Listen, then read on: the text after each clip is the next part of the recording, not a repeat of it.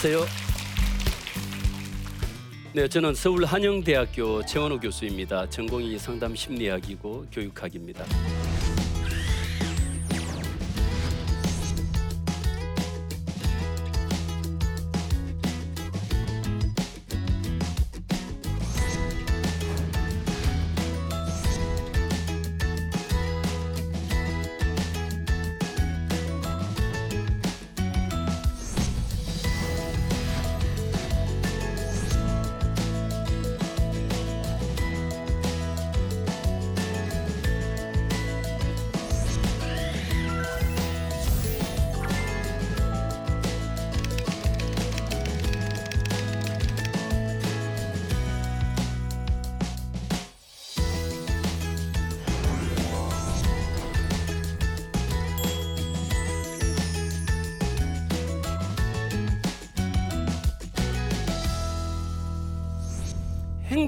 누구든지 행복을 원합니다. 불행하고 싶은 사람이 누가 있겠어요? 그러나 행복의 중심에는 뭐가 있냐면 열등감이 있다라는 거예요.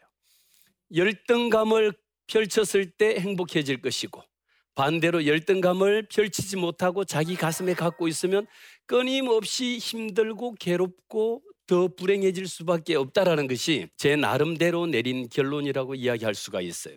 그래서 행복을 부르는 열등감 펼치기 중에 열등감 하면은 많은 사람들이 굉장히 부정적으로 생각하는 경우들이 많죠. 우리 어머니도 열등감 많으시죠? 어, 이렇게 인정을 하시면 괜찮은데 이렇게 인정하시기보다 열등감, 아니 내가 왜 열등감, 당신의 열등감이 더 많아요라고 이야기합니다. 그래서 열등감을 감춘 사람과 열등감을 펼친 사람의 차이는 뭘까요? 행복과 성공의 차이라는 거예요. 열등감을 감춘 사람은요, 행복해질 수가 없어요. 성공할 수가 없어요. 그러나 열등감을 펼친 사람은 행복할 수밖에 없고 성공할 수밖에 없다. 왜 그럴까요? 열등감이라고 하는 에너지는요, 부정적인 에너지가 아니에요. 굉장히 긍정적이고 적극적이고 삶의 에너지가 열등감입니다. 그런데 이것을 우리나라 사람들은 열등감을 모두가 감추려고만 노력을 하지. 이것을 이렇게 펼쳐 보이려고 하지 않아요. 제가 강의하면서 항시 사용하는 것이 여러분 이렇게 팔을 이렇게 한번 이렇게 해보시죠. 이렇게 계시다가 이것은 뭐냐면 열등감을 감추고 있는 거예요. 우리가 상대방하고 이야기하다가도 보면 별로 뭐 듣고 싶지 않거나 뭐 기분 나쁘면 그냥 팔짱을 딱 끼고 그래 한번 해봐 이런 식이에요. 네. 그런데 이 상태에서 중요한 것은 열등감이라고 하는 것은 누구나가 이렇게 감추기를 원하는 거예요. 근데 열등감 그러면 펼치기 하면 쫙 펼치면 되는 거예요. 그래서 열등감은 새로운 기회로 통하는 문이다라고 이야기한 사람이 있어요. 열등감? 아니, 새로운 기회로 들어갈 수 있는 문이다? 새로운 기회로 들어가는 통로가 된다? 이것을 제가 참 감명 깊게 들은 것이 김기덕 감독입니다. 열등감이라고 하는 것은 그는 김기덕 감독이 표현할 때 나는 열등감을 먹고 자란 괴물이다라고 이야기를 했어요. 혹시 여러분들 중에도 괴물이 많이 계신가요? 저도 괴물이었죠. 왜 열등감을 연구하고 열등감에 관한 책을 쓰는 사람은 내 자신 스스로가 그만큼 열등감을 많이 갖고 있었기 때문에 이것을 어떻게 하면 극복할 수 있을까? 그런데 이것을 극복하고 펼치면 성공의 디딤돌인 거예요. 그런데 이것을 펼치지 못하잖아요? 실패의 걸림돌이 되는 거예요. 우리 앞에 놓여져 있는 돌이 두 개가 있습니다. 하나는 디딤돌, 딛고 올라설 수 있는 디딤돌이 있는 반면에 하나는 딛고 올려서려다가 걸려갖고 넘어지는 걸림돌인 거예요. 열등감이라고 하는 그 자체가 이렇게 디딤돌의 역할을 하기도 하지만 걸림돌의 역할을 한다라는 것. 그래서 저는 김기덕 감독이 공식적으로 중학교 졸업의 미술이나 영화에 대한 이런 부분들을 전혀 하지 않고 그가 갖고 있는 스펙이라고 하는 것은 내세울 것이 없다라는 거예요. 그럼에도 불구하고 한국을 움직이는 세계를 움직이는 세계 한국의 영화의 역사를 새로 쓸 수 있는 방점을 찍은 것이 얼마나 놀라운 일이냐. 어떤 이유일까요? 그가 갖고 있는 새로운 기회로 들어갈 수 있는 문을 연 거예요. 그게 열등감을 먹고 자란 괴물이 열등감을 펼쳤을 때에 무한한 생산적인 에너지를 만들어내는 거예요. 오늘 제가 우리 김기덕 감독 말씀도 드렸지만 아들러 심리학자 중에 아들러 여러분들이 너무 잘 아시잖아요. 뭐 온갖 용기라는 거 다 있고 뭐 사랑받는 법도 있고 뭐 다양하게 있는데 특히 아들러 심리학의 핵심은 뭐냐면요. 열등감이라는 거예요. 자존감이라고 하는 이야기가 많이 돌지만 정작 심리학자인 아들러 자체는 열등감의 덩어리인 거예요. 신체적인 열등감에서부터 형제간에 대한 열등감, 가정에 대한 열등감, 자기가 갖고 있는 모든 열등감을 다 갖고 있는 것이 아들러예요. 그래서 아들러 역시 마찬가지로 내가 어떻게 하면 이 나의 나약한 부분들, 신체적인 기관의 나약함을 극복할 수 있을까? 그래서 여러분 몸이 약하신 분들 저녁에 뭐 합니까? 꼭 나가서 운동을 하잖아요. 동네 뛰잖아요. 우리가 비행기를 못하고 하늘을 날고 싶은 마음은 너무 많이 있다 보니까 어떻게 하면 하늘을 날 수 있을까? 이런 것들이 다 어디에서 만들어졌느냐? 열등감에서 시작이 된 거예요.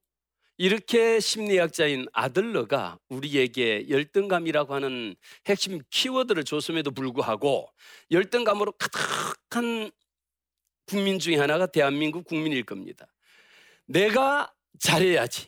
나보다 남이 잘 되는 꼴은 결코 못 보는 거예요.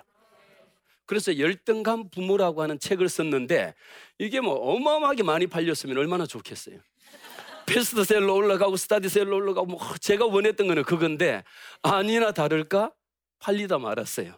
열등감 부모 이 책을 들고 다니는 순간에 열등감 부모 누가 사람들이 보면 어, 나보고 열등감 부모라고 이렇게 볼까봐 책을 사진 않는 거예요. 그런데 강의는 무지 많이 다녔어요. 그 강의의 주제가 행복을 부르는 열등감 펼치기인 거예요. 성공을 부르는 열등감 펼치기인 거예요. 내 속에 숨겨져 있는 열등감이 어떤 열등감이 있느냐라는 거예요. 그래서 그 속에 보면 열등감의 종류를 다섯 가지로 신경사 가학이라 우리 한번 같이 따라해 볼까요? 신경사 가학이라.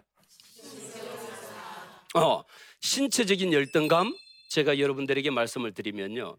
가장 신체적인 지금 나머지 있는 열등감들은 겉으로 보이지 않아. 지금 제가 여러분 돈이 굉장히 많은 것처럼 생기지 않았어요? 공부도 어마어마하게 많이 한 것처럼 보이지 않아요? 어, 그러나 그 속에 있는 것은 확인을 할 길이 없는 거예요. 보이지 않는다라는 거예요. 우리 가문이 엄청 뼈대 있는 가문인 거 여러분 이미 다 아시죠? 어, 그러나 이해하시는 분은 잘 아시는 거예요. 그런데 그거는 보여줄 수가 없어요. 그러나 신체적인 열등감, 보시다시피 제가 서 있잖아요. 키 눈에 바로 보입니다. 몸무게 뚱뚱하다, 홀쭉하다 보여요. 얼굴 잘생겼다? 반응이 없으시네. 잘생겼다? 어, 못생겼다? 얼굴 바로 보는 순간에 보여요. 우리가 갖고 있는 열등감 중에 신체적인 열등감이라고 하는 것은 겉으로 보여지는 건데 무심코 내뱉는 말이 너 그 얼굴 들고 어디 다니겠니라는 너 그 얼굴 들고 어디 가겠니라는 거야 내 얼굴이 어때서 왜? 아니 내가 낳은 부모가 너 그 얼굴 들고 어디 다니냐고 이야기하면 정작 다른 사람들은 뭐라고 보겠어요? 이게 자존감이거든요. 우리 부모님들이 아이들에게 자존감을 심어줄 수 있는 방법 다른 게 아니에요. 야, 너 정도 생겼으면 정말 대한민국의 짱이야, 얼짱이야, 뭐, 너 정도 몸매면 그냥 완전히 몸짱이야. 이렇게 이야기해 줄 수 있어야 되는데 정작 우리 부모님들은 아이들이 갖고 있는 외모적인 것. 키? 너 키, 그 키 갖고 뭐 하겠니? 키 높이 구두? 키 높이 신고 온갖 킬힐까지 다 신습니다. 여러분 제 키 적은 키 아니에요. 이 정도 키면 어차피 180이나 190 안 되는 건 다 똑같아요. 위에서 내려다보면 다 똑같습니다. 뭐 크건 작든 똑같습니다. 그러면 신체적인 열등감을 극복할 수 있도록 이걸 만들어줘야 돼. 그 다음에 경제적인 열등감요, 돈이 있느냐 없느냐 얼마나 중요하잖아요. 이거 여러분 돈이 인생의 전부가 아니다라는 거 아시죠? 그런데 돈은 보이지 않음에도 불구하고 돈이 많이 있다 없다라는 것 때문에 돈이 없음에도 불구하고 돈이 있는 것처럼 굉장히 허세를 떱니다. 허영을 부립니다. 경제적인 열등감에서 나오는 거예요. 그리고 그 속에 있는 것 사회적인 열등감이라고 이야기하는데 내가 사회적으로 어떤 직장에 다니느냐, 어떤 일을 하느냐, 우리 집안이 어떤 배경이 있느냐, 모두가 사회적인 열등감이라고 이야기해요. 여러분들이 가지고 있는 우리 가문, 우리 가정, 우리 부모님이 무슨 일을 하시든 여러분 나하고 솔직한 말로 무슨 관계 있습니까? 자존감이 중요하다라는 이야기를 많이 하죠. 우리 청소년들 중에 자존감이 떨어진다라고 이야기합니다. 자존감 중심에는 뭐가 있냐면 열등감이 자리 잡고 있는 거예요. 아무리 여러분 자존감 세워주려고 별 방법을 써도 결국은 자기 속에 있는 열등감, 열등감이라고 하는 것은 항시 다른 사람하고 비교하는 거예요. 지금 여러분들이 오늘 오셔갖고 앉아 계시면서도 아, 옆 사람보다 내가 키가 적내 옆에 가방을 우연히 놨는데 어머머 저 사람 가방은 굉장히 유명한 똥 가방인데 그건 내 가방하고 당장 보는 순간에 비교가 된다라는 거예요. 왜 비교하세요? 여러분 진품을 가진 사람은요 그것을 확인하려고 하지 않아. 그런데 흔히 이야기하는 짝퉁, 짭을 가지신 분들은 꼭 내가 짭을 가졌으면 옆에 있는 사람에게도 아니 이거 진짜예요? 이게 오리지널이에요? 그럼 내 거랑 똑같네. 아니 이거 진짜인데요 그럼. 아니 진짜는 진짜냐고 묻질 않아. 그리고 여러분 그거 구별하시는 거 아시잖아요. 당장 비 오는 날 밖에 나가 보면 비가 갑자기 소낙비 쏟아지면은 이것을 가슴에 품느냐 아니면 머리 위에 우산으로 서느냐의 차이가 바로 나타나지는 거예요. 내가 갖고 있는 가문, 우리 가정 어떤 가정이냐라는 거. 특히 우리 한국인의 가장 중요한 학벌에 대한 열등감이 있죠. 여러분 가방끈이라고 이야기합니다. 박사가 돼도요, 우리 국내에서 학위를 받으신 분하고 해외에서 학위를 받으신 분하고 엄청난 차이가 납니다. 정작 해외파 앞에 서면 국내파는 끽소리도 못하고 굉장히 초라한 모습을 보일 때가 있어요. 그러나 저는 토종 박사입니다. 한국에서 공부한 토종 박사예요. 그러나 해외파, 외국 명문 대학 나온 사람 앞에 가면은 그대 앞에만 서면 왜 나는 작아지는가? 그 노래를 안 불러. 당신은 해외파기 때문에 당신은 똑똑하 해외에서 공부한 거고 나는 나라를 지키고 우리나라를 위해서 나는 국내에서 공부한 것 뿐인 거예요. 차이가 아니고 다름이라고 하는 걸 인정할 수 있는 것. 학벌에 대한 것 너무 그렇게 고민하지 마세요. 오늘 제가 여러분께 드리는 거요. 우리가 갖고 있는 열등감 많이 있거든요. 대표적인 것. 어떻게 극복하느냐 우리가 가지고 있는 열등감, 열등감은 여러분 너무도 성공할 수 있는 핵심 키워드가 열등감이야. 나는 비록 못할지라도 다른 사람에게 다른 사람이 더 잘했을 때에 박수 칠 수 있는 사람이 돼야 돼. 우리 흔히 이야기할 때 뭐라고 이야기하느냐? 나는 당신이 잘 되는 거 도와줄 수는 없지만 당신 끌어내리는 거는 자신 있다라고 이야기해요. 나무 위에 올라간 거 그 나무 흔들기 시작해서 떨어뜨리는 것은 내 자신 있다라고 이야기해요. 그게 열등감이 가져다 주는 대표적인 열등감의 악성 바이러스라는 거예요. 남이 잘 되는 것 비교하지 말고 나는 나라고 하는 것은 내 것을 갖고 있는 부분들이 돼야 된다라는 거예요. 그리고 이 열등감은 꺼내셔야 돼. 내 속에 여러분 이제 감추는 게 아니에요. 내 키 작은 거 키 작다. 응, 키 작은 거 어떡하려고? 왜? 못생겼다? 그래 나 못생겼다 왜? 그러고 덤비는 데는 방법이 없어요. 응? 돈돈 없음에도 불구하고 돈 많이 있는 척 하려니까 힘든 거지. 우리 부모님들 사업하시다가 실패할 때 있잖아요. 사업하시다 힘들고 실패하면 그때 사업이 실패 안 한 것처럼 하니까 더 힘든 거고 친구들에게도 나 요즘 사업이 힘들어서 어렵다라고 하는 이야기를 해보세요. 더 많은 사람들의 도움을 받을 수도 있고 심리적인 격려와 지지를 얻을 수 있는 방법도 훨씬 더 많아요. 그래서 우리 부모님들이 이전에 부모님들이 참 지혜로우신 거예요. 우리 부모님들은 자녀를 키우면서요. 키 작은 아이들에게 힘과 용기를 심어주고 오늘 강의의 핵심 주제인 열등감을 극복할 수 있는 메시지를 어떤 메시지를 던졌느냐? 작은 고추가 맵다라는 거. 어, 누가 하셨죠? 제가 이따 갈 때 책 선물로 사인해서 드릴게요. 네, 바로 그게 정답인 거예요. 작은 고추가 맵다라고 하는 것을 통해 갖고 아이들에게 키 작은 것에 대해서 주눅 들지 않도록 말씀하신 거예요. 그리고 얼굴 이쁜 거 안 이쁜 거요? 아니 얼굴 안 이쁜 사람이 어디 있겠어요. 부모가 자기 자녀를 봤을 때 얼굴이 이쁘지 않는 사람이 누가 있겠어요. 그래서 우리 부모님들도 얼굴 이쁘다 안 이쁘다 호박같이 생겼다 남들은 호박같이 생겼다 할지라도 세상에서 가장 아름다운 꽃이 무슨 꽃이에요? 호박꽃이라는 거예요. 그러면서 아이들에게 얼굴에 대한 자신, 외모에 대한 자신감을 심어주고 또 결혼할 때 되면 예 결혼해가지고 얼굴 뜯어먹고 사는 것 아니다. 그 이야기를 너무도 많이 하시는 거예요. 얼굴 보고 하는 것이 아니라 그 사람의 됨됨이, 인간의 기본적인 됨됨이를 보고 살 수 있도록 부모님이 말씀을 주신 거예요. 이런 것들이 우리가 보면은 부모로서 자녀에게 무심코 내뱉는 말이지만 열등감은 언제부터 생기느냐? 어릴 때, 아이들이 어릴 때에 부모가 무심코 내뱉는 그 말 한마디가 정작 아이들의 마음속에 비수로 꽂히기 시작해요. 안타깝게도 우리 청소년 사망 원인 1위가 자살이라는 거잖아요. 우리 청소년 10대 청소년들의 사망 원인 1위가 2015년도 2016년도 마찬가지로 1위가 자살이라는 거예요. 그 아이들의 마음 속에 있는 것 그것을 시도하기까지 시도했다가 실패하고 시도하기까지 그 중심에 있는 심리적으로 가장 핵심이 다른 친구들하고 나하고를 끊임없이 비교하는 거예요. 아이들이 옷 입는 것 하나, 핸드폰 하나, 가방 하나, 머리에 쓰고 다니는 모자 하나, 하나에서부터 열까지 모든 것을 아이들이 오로지 비교하는 것밖에 없는 거예요. 학교에 갔을 때도 공부 잘하는 아이와 못하는 것 한 줄 세우기 끊임없이 하죠. 이것을 갖고 집에 왔을 때에도 우리 부모님들이 그 아이들을 정말 끌어안아 줄 수 있는 부모가 돼야 된다라는 거예요. 너는 괜찮다.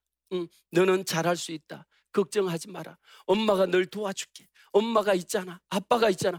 그리고 그 아이를 끌어안아 줄 수 있는 이게 부모의 가장 핵심적인 가치라는 거예요. 우리는 아이만 낳아서 키우는 게 아니에요. 부모의 핵심적인 가치가 뭐냐라는 거예요. 내 삶의 중심이 뭐냐라는 거예요. 이게 여러분 열등감이라는 거예요.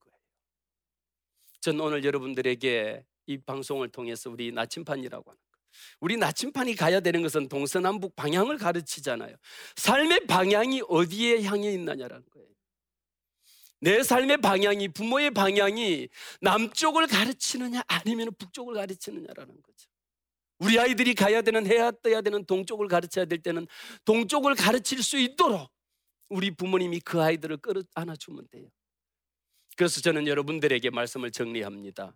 우리 속에 있는 열등감을 펼칠 수 있는 방법 다양하게 많이 있다. 그러나 그 중심에 핵심적인 가치는 부모의 말 한마디. 부모가 그 아이를 사랑으로 끌어안고 너 같은 것이 뭐 하겠니가 아니고 너라면 할 수 있다라는 거죠. 우리가 예수 그리스도 안에서 변화된 삶을 살 수 있는 핵심이 in Jesus Christ. 예수 그리스도 안에서 너는 할 수 있다라는 거. 그게 바로 예수 그리스도의 사랑이고 그게 곧 주님이 우리에게 주신 복음의 능력이라는 것이죠.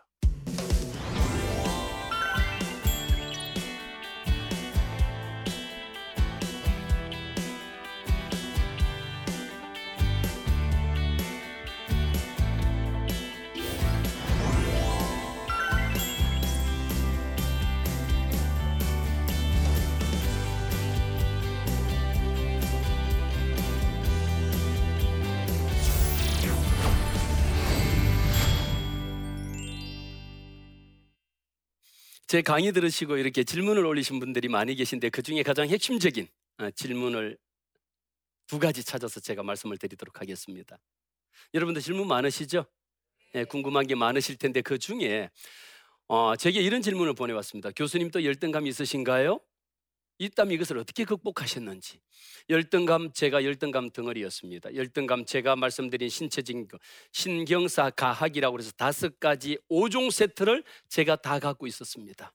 어, 이런 열등감이 깊다 보면 자기 스스로가 자기에 대한 자학, 자기 스스로가 자기에 대한 비관, 부정적인 생각들로 가득했기 때문에 그것을 극복하기 위해서 제가 솔직하게 저 공부 못합니다. 저 돈 없습니다. 저 키 작습니다. 제 시골 촌놈입니다. 아는 게 없어요. 공부 초등학교 기초 다 빼먹어 가지고 중학교 가서 공부 못 하는 거 선생님 다시 가르쳐 주세요. 아는 것 안다, 모르는 것 모른다. 이게 제가 열등감을 극복할 수 있었던 방법 중에 하나라고 말씀을 드릴 수가 있고 두 번째 질문을 주셨는데 우리가 다른 사람 앞에서 보면 열등감을 인정한다는 게 사실은 굉장히 어려운 일이에요. 제가 부부 상담도 많이 하고 이렇게 강의를 하다 보면 모든 문제의 핵심은 뭐냐면 열등감인 거예요. 예를 들면 아내가 돈을 잘 벌고 뭐 하면 남편이 얼마나 열등감에 빠져 있는지 아시죠? 돈 많이 벌어온다고 뭐 위세한다고 난리도 아니고 또 남편이 잘났으면 아내가 뭐 네 가방끈 길다 짧다 갖고 이야기하고 난리도 아닙니다. 열등감을 인정한다라는 게 쉬운 일이 아닌데 열등감 이꼴 뭡니까? 자존심이에요. 어떨 때 자존심이 상하는가요? 내 열등감을 건드렸을 때에. 어? 너 시골에서 올라왔잖아. 너 고등학교 졸업했잖아. 너 지방대 나왔잖아. 이게 한마디에 아우, 이걸 죽여 살려 그냥 얼마나 고민스러운지 모르잖아요. 왜? 그만큼 자기가 갖고 있는 자존심을 건든 거예요. 그래서 심리학적으로 들여다보면 이거 defense mechanism이라 그래서 자아 방어 기제라는 게 있거든요. 끊임없이 자기를 합리화시키거나 자기를 다른 사람에게 투사를 하거나 왜곡하거나 방어하기 위해서만 급급한 거예요. 어, 시험을 잘못 봐놓고도 시험 잘못 본 거, 성적 나쁜 거 사실을 따지면 뭐예요? 자기가 공부를 안 해서 시험 못 본 거잖아요. 그럼에도 불구하고 정답은 뭡니까? 선생님이 안 배운 데서 시험을 냈으니까 내가 어떻게 문제를 풀겠느냐라는 거예요. 사실은 알고 보면 자기가 공부 안 하는 거 외에밖에 없거든요. 그래서 자존심이 상하는데 이 자존심이 상했을 때에 우리가 가능한 한 옆에 분이 그 대신에 제가 말씀을 드릴게요. 열등감은 분명하게 자기 스스로가 인정하고 내뱉기는 쉽지 않아요. 그런데 그것을 옆 사람이 대놓고 당신 고등학교 나온 주제 이렇게 이야기하면 바로 뚜껑이 열렸다 닫혔다 몇 번 하면 그날로 남북 전쟁이 일어납니다. 예를 들면 그 여러분들이 예를 들면 제 얼굴에 지금 뭐가 묻었다. 그럼 아니 방송에 이게 묻었는데 이야기는 해줘야 이게 방송에 안 나가는데 그것을 누군가가 제게 와서 조용히 교수님 얼굴에 뭐 묻었어 이렇게 이야기를 하면 제가 그냥 이렇게 가서 들고 가도 되잖아요. 그런데 이걸 지금 방송하는데 공개적으로 교수님 왜 그러면 아 지금 방송 중에 왜 그러세요? 제도 또 이야기할 거 아니에요. 끊임없이 사람들은 자기를 방어하기 위해서 노력을 합니다. 그래서 이런 부분들은 좀 더 그 상대방이 갖고 있는 열등감을 최대한 자존심이 상하지 않는 범위 내에서 또 자존심이 상하지 않는 장소 내에서 그 상대방의 컨디션에 따라 가지고 언젠가는 분명하게 말씀을 해 드리는 것이 한 번의 기회를 통해서 다른 더 많은 사람들에게 더 많은 것을 얻을 수 있는 계기가 된다라는 것이죠. 어떤 분은 이 자존심을 열등감을 감추고 자존심을 다치지 않게 하기 위해 가지고 누가 그렇게 한 사람이 공격을 하면 더 그 사람 몇 배 이상으로 갚아줍니다. 그것은 우리가 지나친 우월감이라고 이야기하거든요. 열등감의 반대는 우월감이라고 이야기하는데 왜 사람들이 소리를 지르고 과격한 행동을 하고 내가 잘났다고 설치고 이런 과격한 오버액션을 보이느냐? 자기가 갖고 있는 열등감을 감추는 방법이 그것으로 그것이 자기를 감추는 방법이라고 생각하기 때문인 거예요. 그게 자기 자존심을 지키는 방법이라고 생각하기 때문인 거예요. 열등감이라고 하는 것은 행복의 디딤돌이요. 불행의 걸림돌이다. 열등감이라고 하는 것은 성공의 디딤돌이요. 실패의 걸림돌이다. 이 말씀을 여러분들이 꼭 기억하시면서 여러분들의 가정에, 여러분들의 자녀들에게 또 여러분들이 만나는 많은 사람들에게 어, 그가 갖고 있는 힘들어하고 끊임없이 비교하는 그 마음을 극복할 수 있도록 펼칠 수 있도록 해 주시기를 제가 간곡히 부탁드리면서 제 강의 마치겠습니다. 네, 고맙습니다.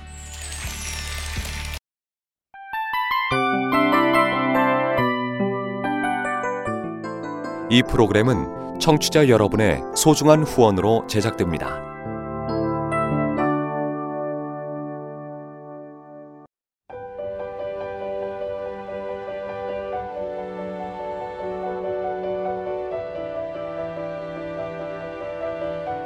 세상에는 수많은 교회들이 있지만 더 깊이 있는 말씀 강해를 찾기 위해 크기로만 교회를 선정하지 않습니다. 보다 좋은 영적 콘텐츠를 더 많이 나누기 위해 방송비를 받지 않습니다. 1년 365일 복음만 전하고 싶어서 우리는 광고를 하지 않습니다. 온누리의 복음을 땅끝까지 CGN TV와 함께 땅끝 성교사가 되주세요